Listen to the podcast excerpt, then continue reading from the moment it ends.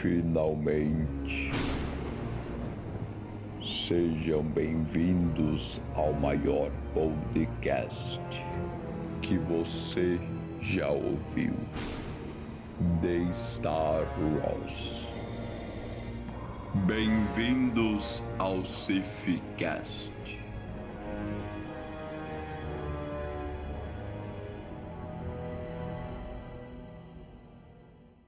Olá a todos, sejam bem-vindos ao Cifcast da Ordem Cif Brasil. Hoje estamos aqui com um novo episódio com um tema sobre o equilíbrio da força. Os integrantes do, do podcast de hoje sou eu, Gustavo, o pauteiro. Infelizmente, o Alessandro ele não pôde comparecer hoje por problemas pessoais, mas futuramente ele estará de volta com a gente. Temos aqui o Bento, que é o dono da, da Ordem Cif Brasil. E aí, pessoal? Então, essa, esse episódio a gente vai abordar um pouquinho, como o Gustavo falou, sobre o equilíbrio na força. E é, espero que vocês gostem. Temos também a Giovana, que é diretora do podcast. E aí, galera, sejam bem-vindos a mais um episódio. Espero que vocês gostem. Temos um novo integrante aqui no podcast, o Guilherme. E aí, gente, muito prazer, obrigadão pelo convite. Espero trazer muito conteúdo legal. E hoje nós, o convidado de hoje é o João, do, da página Diário Rebelde. Todos os Wings reportem! Aqui é João Jedi do Diário Rebelde e equilíbrio da força, por favor, é com a Anakin, viu? primeiramente, é, primeiramente, seja muito bem-vindo, João. Agradeço que você esteja aqui com a gente, tenha aceitado o convite. Para quem não conhece, o, a página do João é, no Insta é arroba Diário Rebelde SW, para quem está conhecido ele agora, tem um conteúdo muito legal. E eu vou pedir que você apresente um pouquinho sobre a página, para quem não te conhece.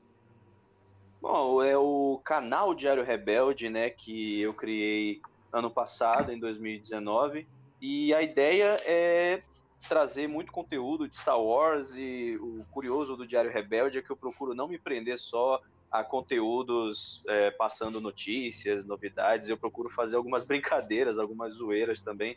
Então, o Diário Rebelde tem muito de humor também, algumas sketches, sempre trazendo Star Wars como o principal foco, né? E eu estou presente no YouTube com o canal, né, Diário Rebelde, e no Instagram, como você mesmo falou, arroba Diário Rebelde SW. Também estou no Twitter, arroba Diário Rebelde SW, é só procurar por lá. Não posto muito, mas, mas a gente pode trocar uma ideia por lá também. Certo. É, vou fazer um pequeno comentário aqui sobre o equilíbrio da força, para quem não conhece muito sobre o assunto. Independente se você acredita que a força deve ser usada para conhecimento e defesa, ou ataque e violência, a sua essência vital contribui para a força. Não há uma exclusividade da força no Jedi. Luke, em um filme Os Últimos Jedi, diz que isso é um excesso de confiança, seguindo o exemplo dos Jedi que ficaram cegos com o lado sombrio durante as prequels onde Sidious orquestra totalmente as guerras clônicas a favor de seus desejos até conquistados. Tanto o Jedi quanto o Sith têm a habilidade de usar a força para atender seus próprios caprichos. Se a força tivesse um livro de receitas, um exemplo, tanto a luz quanto a sombra seriam necessários para finalizar um prato. Não se pode ter um sem o outro. Um exemplo disso é uma fala do grande mestre Yoda durante o Império Contra-Ataca. Ele diz: A vida cria e a faz crescer. Não existe uma menção entre bem e mal, apenas a vida. A propósito, o lado sombrio da força está presente em Dagobah, na caverna onde Luke adentra. Yoda estava aproximadamente há 22 anos nesse planeta e conhecia totalmente o local. Ele abraçava o equilíbrio, mesmo que faz, fizesse mal a ele ou ao próprio jovem Skywalker no seu treinamento. Yoda estava ciente que é preciso que havesse luz e sombra para ter o equilíbrio. E com isso eu vou puxar a transição para a nossa primeira pergunta da pauta. Vamos lá. Nada impedirá o retorno dos Sith.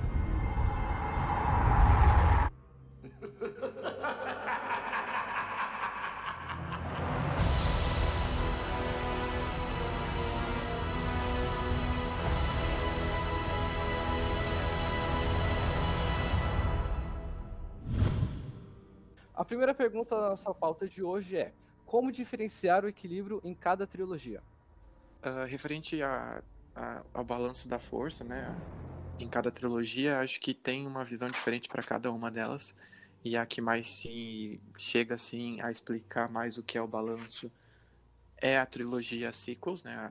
A, a, o, 8, o 7, 8 e 9, né? Esses episódios. Porque nos prequels a gente tem um certo desbalanço, né? Acaba com um desbalanço bem grande na força, é, tendendo muito mais para o lado sombrio. E já na, na trilogia original a gente não tem muito a luz, né? É muito mais triunfante o lado sombrio e acaba de uma forma boa nesse sentido, assim. É, no episódio 6 é mostrado que acaba ali, a gente, a gente não, né? Os heróis vencem o, o Império, mas a gente sabe que não é bem assim, né? No, no, no conteúdo expandido de Star Wars, a gente sabe que o Império continuou ali por alguns anos. A galáxia não ficou bem por esse tempo. A Nova República se formou e mesmo assim ainda existia muita coisa ruim. E a gente acaba descobrindo também que o Imperador nunca na verdade, ele não morreu de fato, né? Ele não se foi para sempre, como o Luke fala. Ele continuou ali, então, tecnicamente falando, eu concordo muito com a fala do J.J. Abrams quando ele estava na CCXP eh, em 2019, eu acho que foi isso. Ele estava aqui no Brasil, foi em 2019. Uhum. Ele falou que o balanço não é algo que é, é, é dado para sempre, né? É algo que você tem que manter. E eu acho que isso é uma grande uma verdade, né? Você não, você tem que manter o balanço tanto na força quanto qualquer coisa na vida. Se a gente não manter aquilo dali, ah, com certeza um lado vai pender mais, tanto o lado sombrio quanto o lado da luz. E é isso que aconteceu. A República, a Nova República, no caso, tomou inúmeras ações erradas, inúmeras ações erradas. Novamente, né?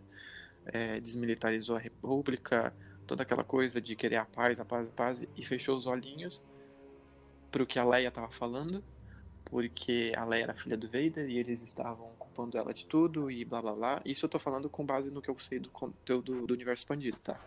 Uh, então eles culparam a Leia, não ouviram a Leia, a Leia formou a resistência, tipo, meio que é, rogue, né? Hum, sem muita aprovação do Senado e coisa do tipo. Foram lá, foram destruídos mais uma vez, o mal se reergueu e eu acho que nesse sentido as sequels abrangem, as sequels mais no episódio 8, né, abrange o que é o equilíbrio e como alcançar o equilíbrio de uma forma melhor. Uh, eu acho que tra se tratando em falar em cada trilogia, eu acho que para mim é isso, sabe? E como terminou as sequels, também acho que meio que cortou muito barato do que acontecia no 8 porque a gente voltou tudo de novo ao básico, tipo, o bem contra o mal e só isso, sabe? O bem, bem básico. Até o roteiro do Colin era bem mais promissor nesse sentido, né? A Rey se tornaria um novo tipo de Jedi, pelo que está no roteiro, né? Ela se tornaria algo diferente, algo que tocou tanto o lado da luz quanto o lado da, das trevas. E eu acho que não acabou de forma ruim, mas também não acabou de forma exemplar e excelente. Mas eu acho que em relação, né, focando na responder a pergunta, acho que é isso, sabe, na minha visão. No fundo, no fundo, o único filme que fala bem sobre equilíbrio na força, o balanço, é o episódio 8. E de resto, acho que a gente nunca consegue alcançar um equilíbrio. Acho que é algo muito difícil, assim.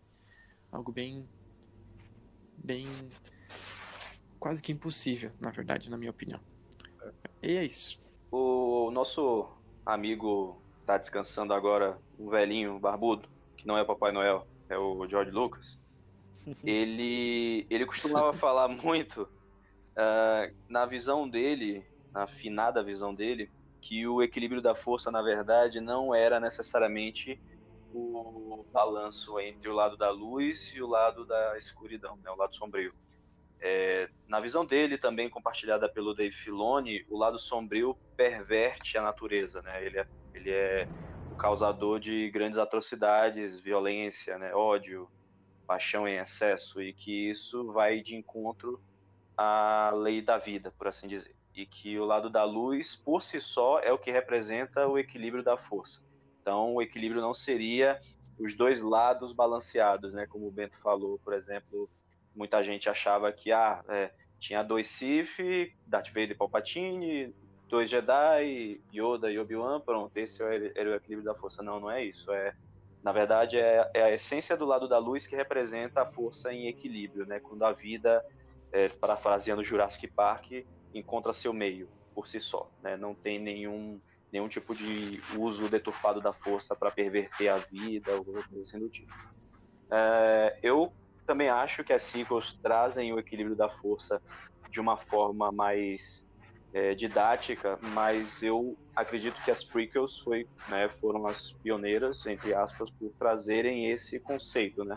Por, pela primeira vez falarem do que é o equilíbrio na força, por assim dizer, né? E colocarem esse peso todo em cima do, do Anakin.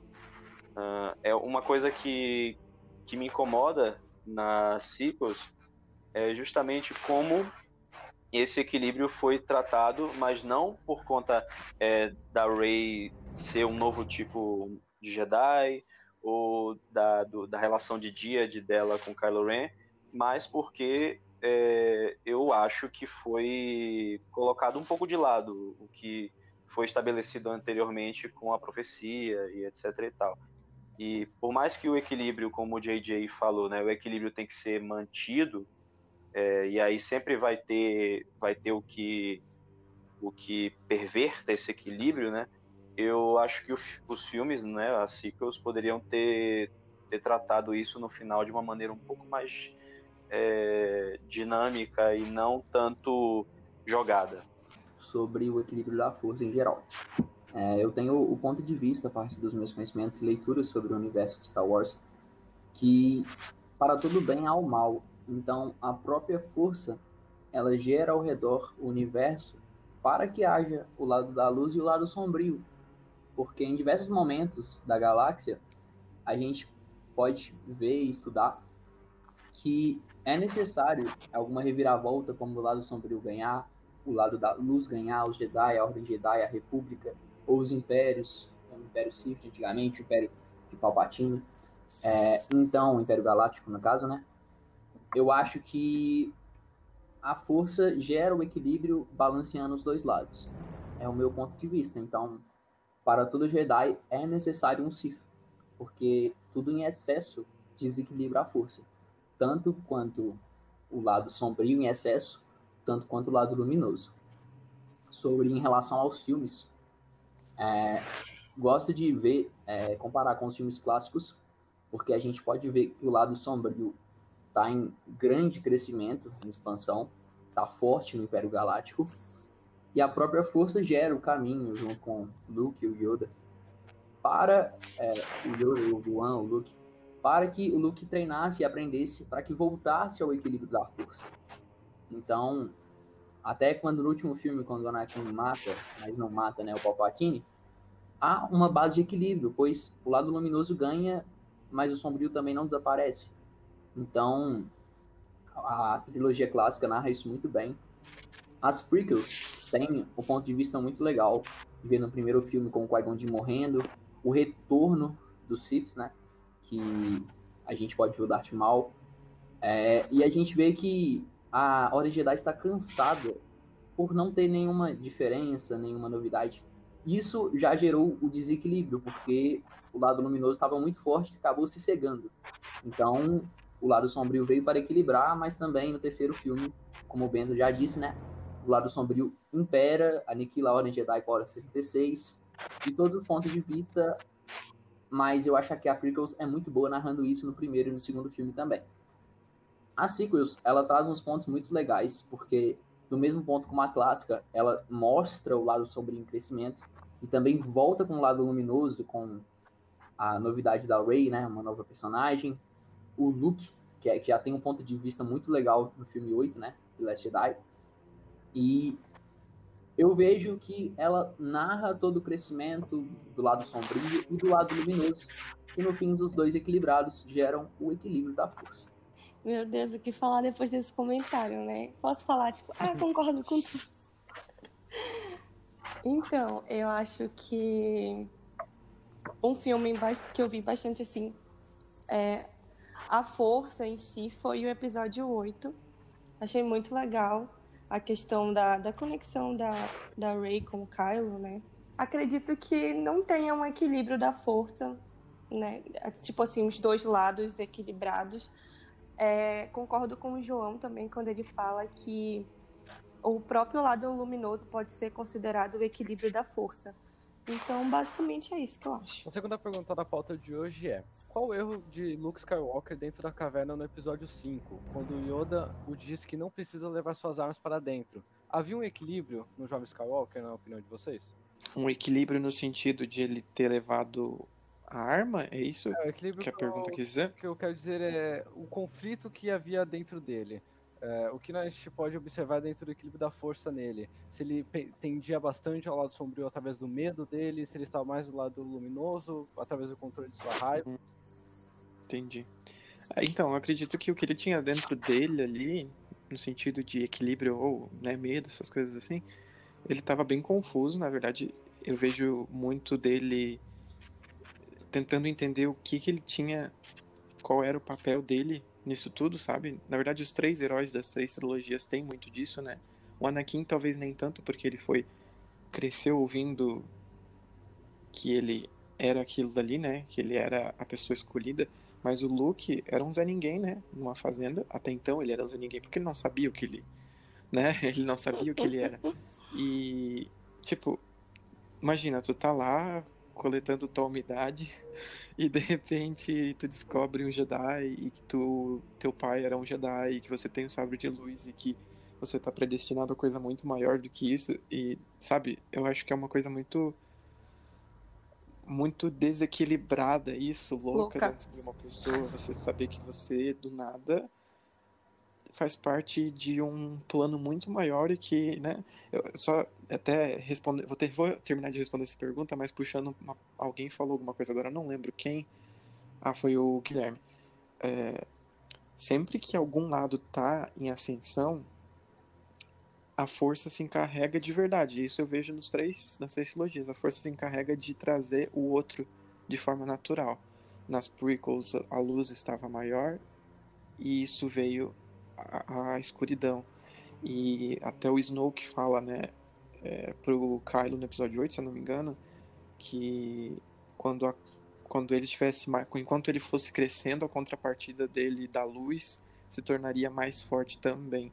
Então a própria força se encarregou de fazer, de trazer o Luke para essa para esse ponto na história, né, que é ir para a caverna ali e enfrentar o maior medo dele, porque ele, pelo que eu vejo, né, a minha visão de ele ter entrado na caverna, de tudo que ele passou ali, ele estava com medo de saber o que ele era, de quem era o pai dele, do que o pai dele fez e de enfrentar o Vader, porque no fundo eu acho que ele acreditava, ele sabia que tinha alguma coisinha errada ali entre a história da família dele, sabe? Então, acho que ele estava bem desequilibrado, na verdade, a força estava bem confusa. E acho que, se eu não me engano, eu posso estar falando uma grande uma besteira, mas depois que acaba o episódio 5 e que ele derrota o Vader e tudo mais, a parte que a gente não tem filme, mas que tem livros e história expandida, é, fala que o Luke ficou bem confuso, né? Ele ficou bem. ia falar um palavrão, mas não pode. É, ele ficou muito brabo também com o próprio Obi-Wan, né? De, de ter escondido isso. Então, eu não sei, eu acho que é um pouco difícil responder essa pergunta, mas acho que é isso a minha, minha resposta. O Luke, ele tava bem emocionado, né? Com tudo, com tu- Uhum. tudo que ele tinha pra absorver. Tanto a informação, como você bem falou, né? A informação de que o pai dele era um Jedi e agora ele, né? Tinha o olho para o horizonte, né? Sempre olhava para o horizonte. O Yoda fala muito que, que o Luke, assim como o Obi-Wan mais novo e o próprio Anakin, tinha só a vibe das aventuras. né? Nunca a mente dele estava onde ele deveria estar. E isso é muito da personalidade do Luke desde sempre, tanto nas sequels quanto nas sequels no caso na né, no- o, o que a gente entende o que acontece com ele nas sequels, né, quanto na trilogia clássica, porque ele não ele não estava focado é, apenas em aprender é, a ser um Jedi para salvar a galáxia no caso e para encontrar sua própria paz, etc. Não, ele queria ser porque o pai dele foi e porque é, é, é, seria um poder novo que ele estava conhecendo, então era meio que um senso de aventura mesmo, apesar de um senso de aventura altruísta, mas ainda um senso de aventura. Só que nisso ele estava negligenciando quem ele poderia se tornar se ele acabasse emocionado demais com tudo isso. né? E aí a gente tem a reação da caverna, né? a gente tem é, mostrando para ele o que ele poderia se tornar caso ele não é, soubesse lidar com aquele novo poder que ele estava aprendendo e acabasse cedendo, né, ao lado ao lado sombrio. Então, por isso a gente tem o Vader aparecendo e a máscara explodindo e revelando o próprio rosto do Luke. Claro, é um paralelo com o próprio pai, que depois ele vem a descobrir, né, que é o próprio Vader, mas também é, é o sentimento uh, provocado por ele estar totalmente emocionado nessa nova aventura dele, fazendo aquilo é, na base da emoção mesmo e sem entender quais as consequências do seu próprio treinamento. Né? E de realmente, como o próprio Yoda fala, desaprender o que ele aprendeu. Né? Ele, ele precisa internalizar tudo que ele, ele ouve, que ele entende do Yoda, para poder se tornar um Jedi completo. E ele resolve ignorar isso e parte para a porrada dentro da caverna, levando o sabre de luz. Então a consequência a gente tem bem ali, né? Eu tenho um ponto legal sobre essa entrada do Luke na caverna e eu vejo como é, a tentação do lado sombrio, porque o Luke ele vinha de algo novo, muito recente para ele, que era conhecer a força. É, tanto que ele ficou meio perplexo, a gente pode ver no primeiro filme, né, que ele descobre é muita coisa, muita informação ao mesmo tempo. E no Império Contra-Ataca, ele tá conhecendo muita coisa, aprendendo muita coisa, e é um excesso de informação. Mas, ao mesmo tempo que ele crescia no lado da luz, a tentação do lado sombrio sempre aconteceu. Então, vejo também, é, com, aumentando né, um pouquinho a mais do que vocês já falaram, que quando ele entra naquela caverna, disposto a levar o sábio de luz, é, é o medo dele de poder cair pro lado sombrio, mas também é, esse desejo de não lutar contra o lado sombrio. Porque mesmo sabendo que Vader estava no lado sombrio e toda a maldade, é, como é mostrado até nos, nos filmes da Sequels, a afinação do lado sombrio é muito forte. É, e eu vejo um ponto de vista, quando ele entra na, caverna, na caverna que mesmo é, sem conhecimento, ainda existe a curiosidade sobre o lado sombrio. Porque até em séries, é, como em Rebels, a gente vê a curiosidade do, do Ezra Bridger, o Padawan, né, do Ken Jarrus, a curiosidade ao lado sombrio, das tentações, né, pela facilidade. Então eu vejo que quando ele entra na caverna, ele também tem essa curiosidade de descobrir o lado sombrio, mesmo sem entender. É, esse é meu ponto. Eu acredito que ele estava bem confuso e também empolgado, porque era muita informação, né? A gente percebe que logo quando ele foi encontrar o Yoda, ele não sabia que ele era o mestre poderoso que ia ensiná-lo.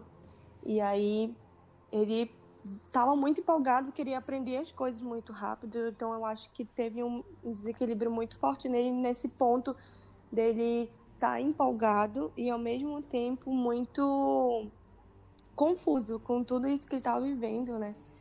Então, no meu ponto de vista, ele estava confuso, desequilibrado.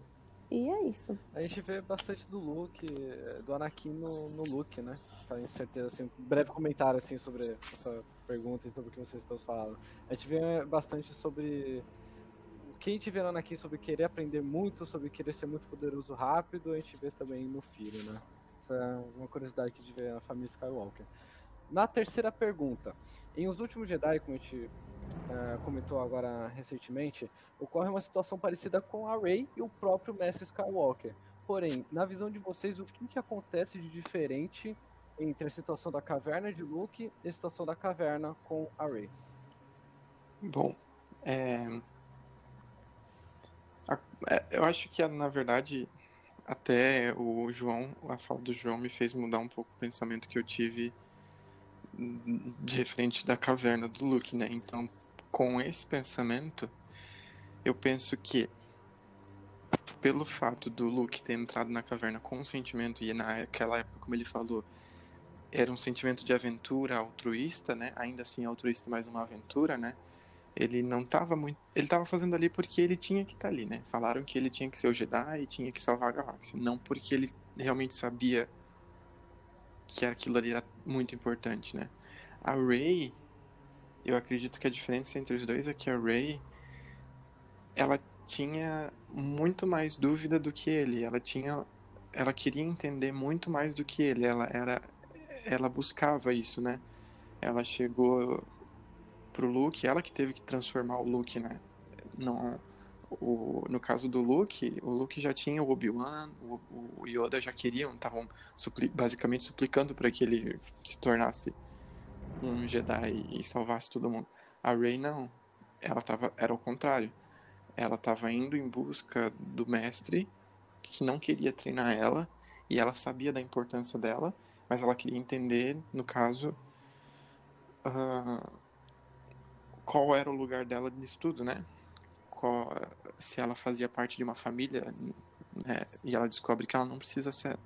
Ela descobre ali que não precisava fazer parte de uma família, ela não precisava fazer parte de uma linhagem, que, que tudo dependia dela mesma, né? Mas eu acho que a diferença, para mim, depois do que eu ouvi vocês todos comentarem, seria essa. Mas eu não consigo muito pensar sobre como responder isso melhor, assim. Eu acho que minha opinião seria só essa mesmo. É porque a Ray, ela não sabia nem quem ela era direito, né?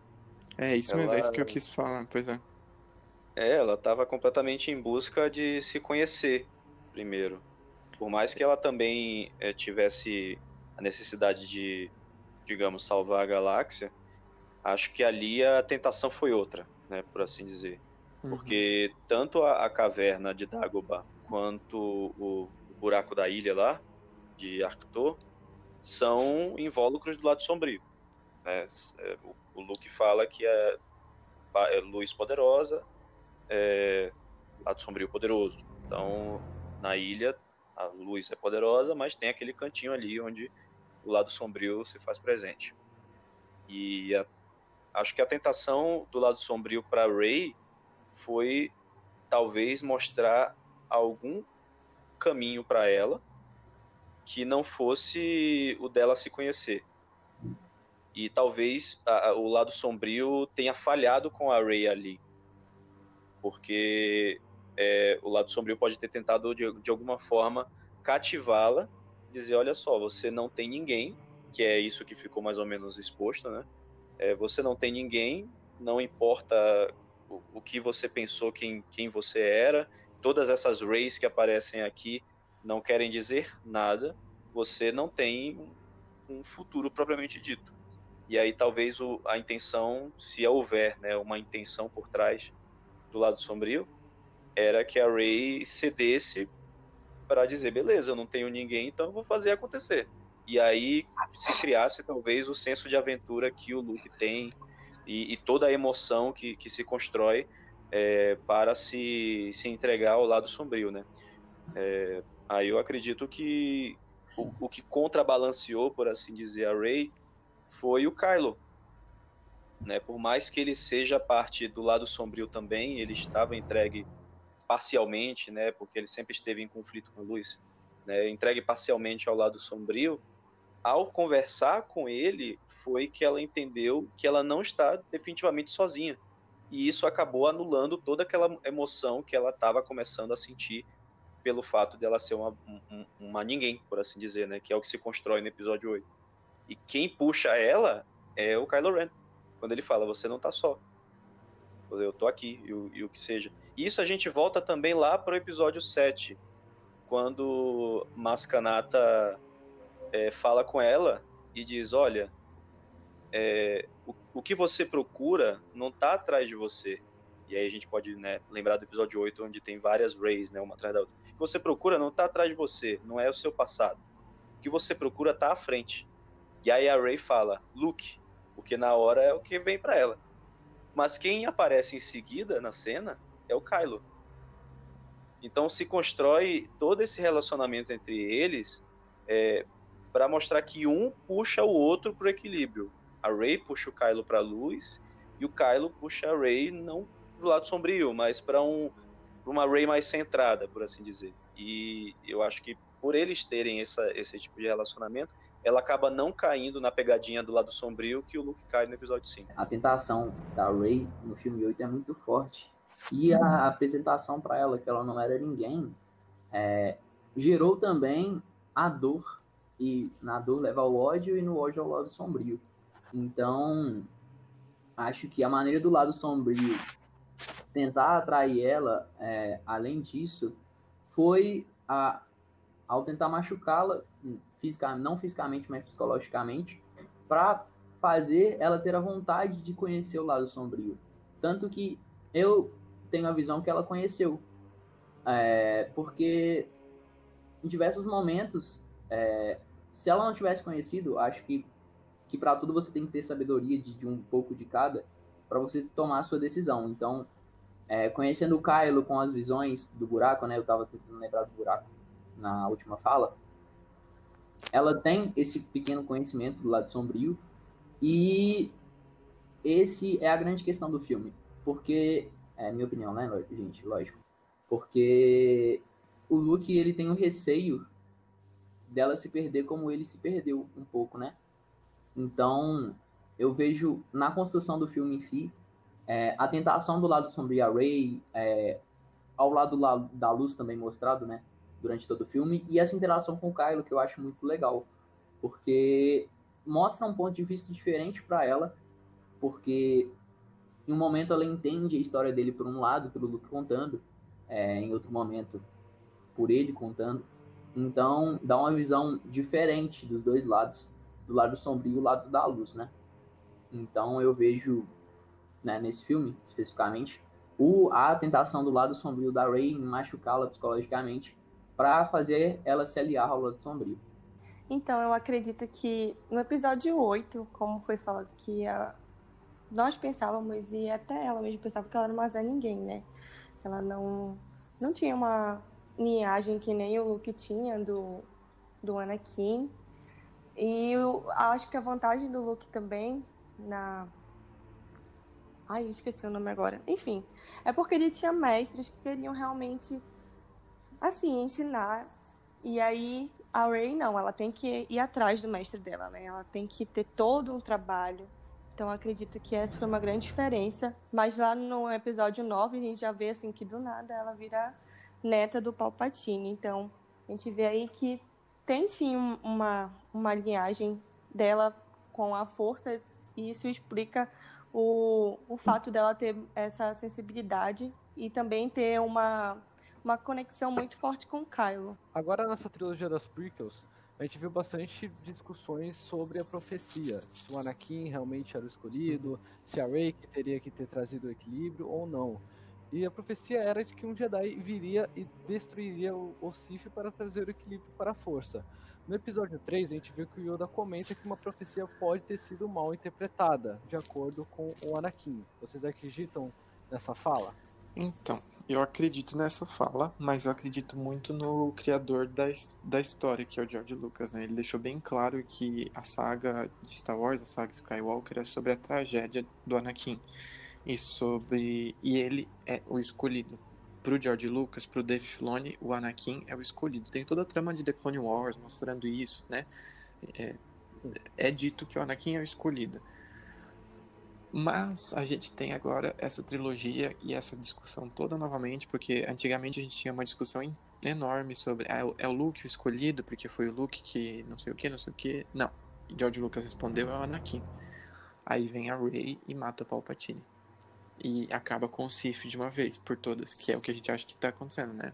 Dessa vez vai. Ou não. Dessa vez a gente acha que vai. É, é não sei, mas por enquanto Ou tá ali, não, tá né? mortinho, né? Evaporou, explodiu. Enfim. eu acredito na, na seguinte, assim, para não estragar o que o nosso criador George Lucas fez, né? Na minha, na minha visão, e é o que eu acho, eu levo aquilo que o J.J. Abrams falou. O equilíbrio foi. Aconteceu o equilíbrio no episódio 6. Pá, aconteceu. E eles deixaram, né, tudo de novo, aquela coisa que eu já falei no começo, né, que eles deixaram o lado sombrio se reerguer novamente e de fato o Palpatine morreu, sabe? O Palpatine de fato morreu. Ele no episódio 9 não é o mesmo Palpatine que estava no episódio 6. É a essência dele em um corpo de clone. Nós já sabemos disso, já estamos carecas de saber que ele tinha clone, que ele queria fazer clone, blá blá. Então, tecnicamente ele morreu, o Anakin cumpriu a profecia naquele período. E aí se, se originou toda uma nova ameaça e, e é isso, eu acho que é isso, sabe? Na minha concepção, É isso. E não acredito que não era o Anakin ali o escolhido.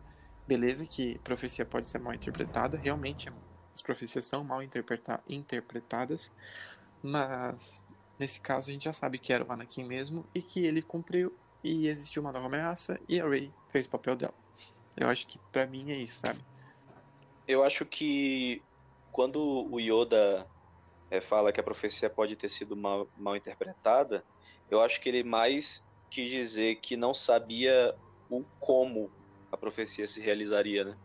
Isso. Porque para eles era muito fácil dizer que o escolhido ia chegar e ia restabelecer o equilíbrio à força. Beleza, o Anakin vai restabelecer o equilíbrio à força, mas ninguém avisou para os Jedi que no meio do caminho eles iam, ele ia matar criança. E né, o cara chega no, no Templo Jedi e passa o sabre em todo mundo. É, faz a limpa. E, e- e os Jedi meio que não ficaram avisados disso. Por quê? Porque eles estavam é, cegos na sua arrogância, cegos na, na forma de acharem que a luz é apenas os Jedi. E não Típico. né? Eh, Não, eu, eu, eu não vou, eu não, não me faça ser advogado do diabo dos Jedi aqui, porque meu nome artístico é João Jedi, tá?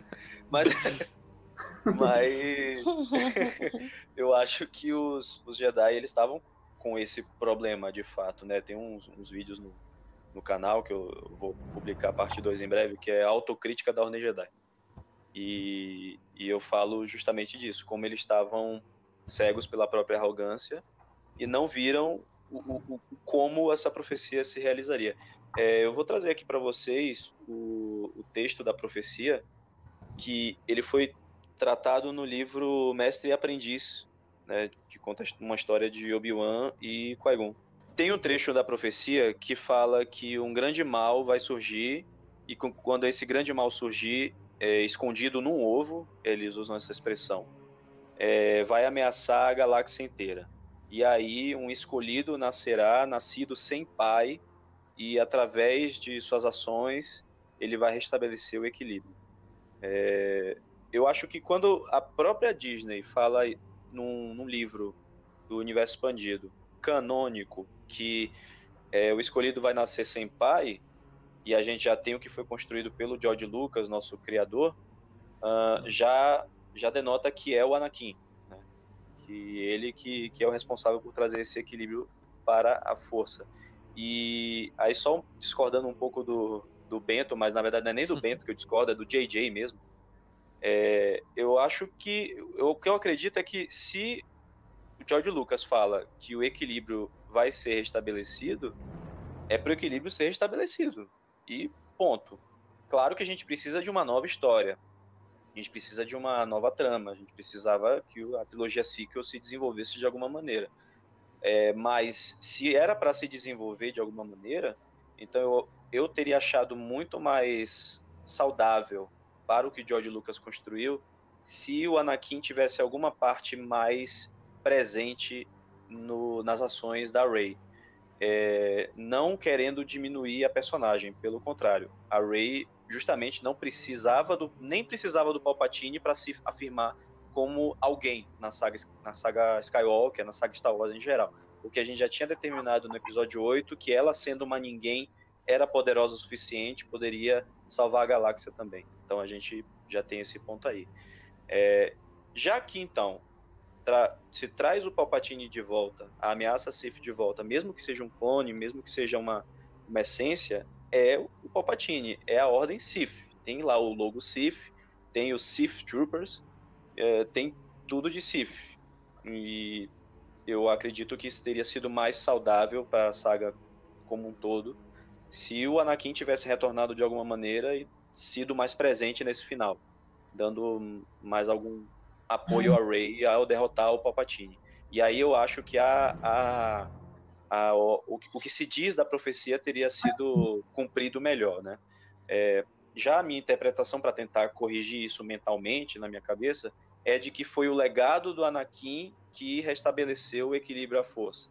Então, tivemos ele como Skywalker, que originou os gêmeos, que originaram Ben, e em outra, em outra contrapartida, a Rey, que surgiu do clone do Palpatine, mas adotou a filosofia Skywalker como um parâmetro para salvar a galáxia. E aí por isso o equilíbrio foi restabelecido a partir do legado Skywalker. É o que eu procuro pensar para poder entender que o Anakin segue como responsável por esse equilíbrio da força. É, dando uma completada, eu acho que os dois já falaram tudo, mas esse equilíbrio da força é, é tudo que eu falei um pouquinho hoje, né? Sobre a força estar tá se auto-equilibrando. Então, quando o Anakin se redime matando o Palpatine também, né? Como Darth Vader, ele traz o equilíbrio à força naquele momento, né? Como mostrado nos filmes, como o Lucas, George Lucas falou, desculpa. É, então, o equilíbrio da força é reestabelecido. Mas, como já dito, todo equilíbrio ele tem que ser mantido. Mas o lado da luz começou a crescer, então o lado sombrio é, tinha que voltar de uma maneira ou de outra para voltar a ter o equilíbrio. Então, o ponto do crescimento do Kylo Ren também no lado sombrio, é, a queda dele pelo lado sombrio, né? É um momento de ápice do lado sombrio e a morte do Snoke. Então, o Palpatine, a sua volta, é o momento de ascensão do lado sombrio para completar a saga. É, acho que não é um desperdício do Anakin, mas como no final do filme, é, a gente pode ver que todos os Jedi, tudo acontecido, junta-se a Rey e não finaliza, finaliza a profecia de uma maneira também, pois destrói o Sith. Mas é, uma hora ou outra a força vai se restabelecer no equilíbrio, não só como Jedi, mas também como Sith. Chegamos ao fim de mais um Cifcast. Eu espero que vocês tenham gostado do tema que a gente trouxe hoje. Espero que tenham gostado do nosso ilustre convidado, João. É, muito obrigado pela, pela companhia de vocês, por estar aqui escutando a gente, por estar apoiando esse novo projeto que o Bento trouxe pra gente. Não se esqueça de estar acompanhando as novidades da Ordem CIF. Então, muito obrigado e até a próxima. Então, pessoal, muito obrigado por, por vocês terem né, ouvido até aqui. E obrigado de novo a toda a equipe que está fazendo parte aqui do Cifcast, vocês que fazem acontecer realmente isso. É, com todo o empenho de vocês, a gente tem as nossas dificuldades, mas sempre está fazendo o melhor para vocês que estão nos ouvindo. Obrigado também ao João por aceitar o convite, né, de fazer parte. Trouxe muito conteúdo aqui para esse tema que é um tema bem polêmico, na verdade, eu acho, né? E quero convidar todos vocês para seguir o João no Instagram, né? Diário Rebelde SW. E no canal, no YouTube também, que é Diário Rebelde. E nos seguir no Instagram e no YouTube também, porque a gente vai postar esse podcast lá. Então é isso. Espero que vocês possam continuar nos apoiando e vai ter muito mais episódios aí nessa primeira temporada do Safecast. E é isso aí, que a força esteja com vocês. E é isso, galera. Muito obrigada. É... Espero que vocês tenham gostado desse episódio. E espero que vocês escutem os próximos e os próximos e fiquem conosco e que a força esteja com Valeu, vocês. pessoal, que a força esteja com vocês. Valeu, galera. Obrigado pelo convite. Fico muito feliz de poder participar. Um abraço e que a força esteja com vocês. Nada impedirá o retorno dos Sith.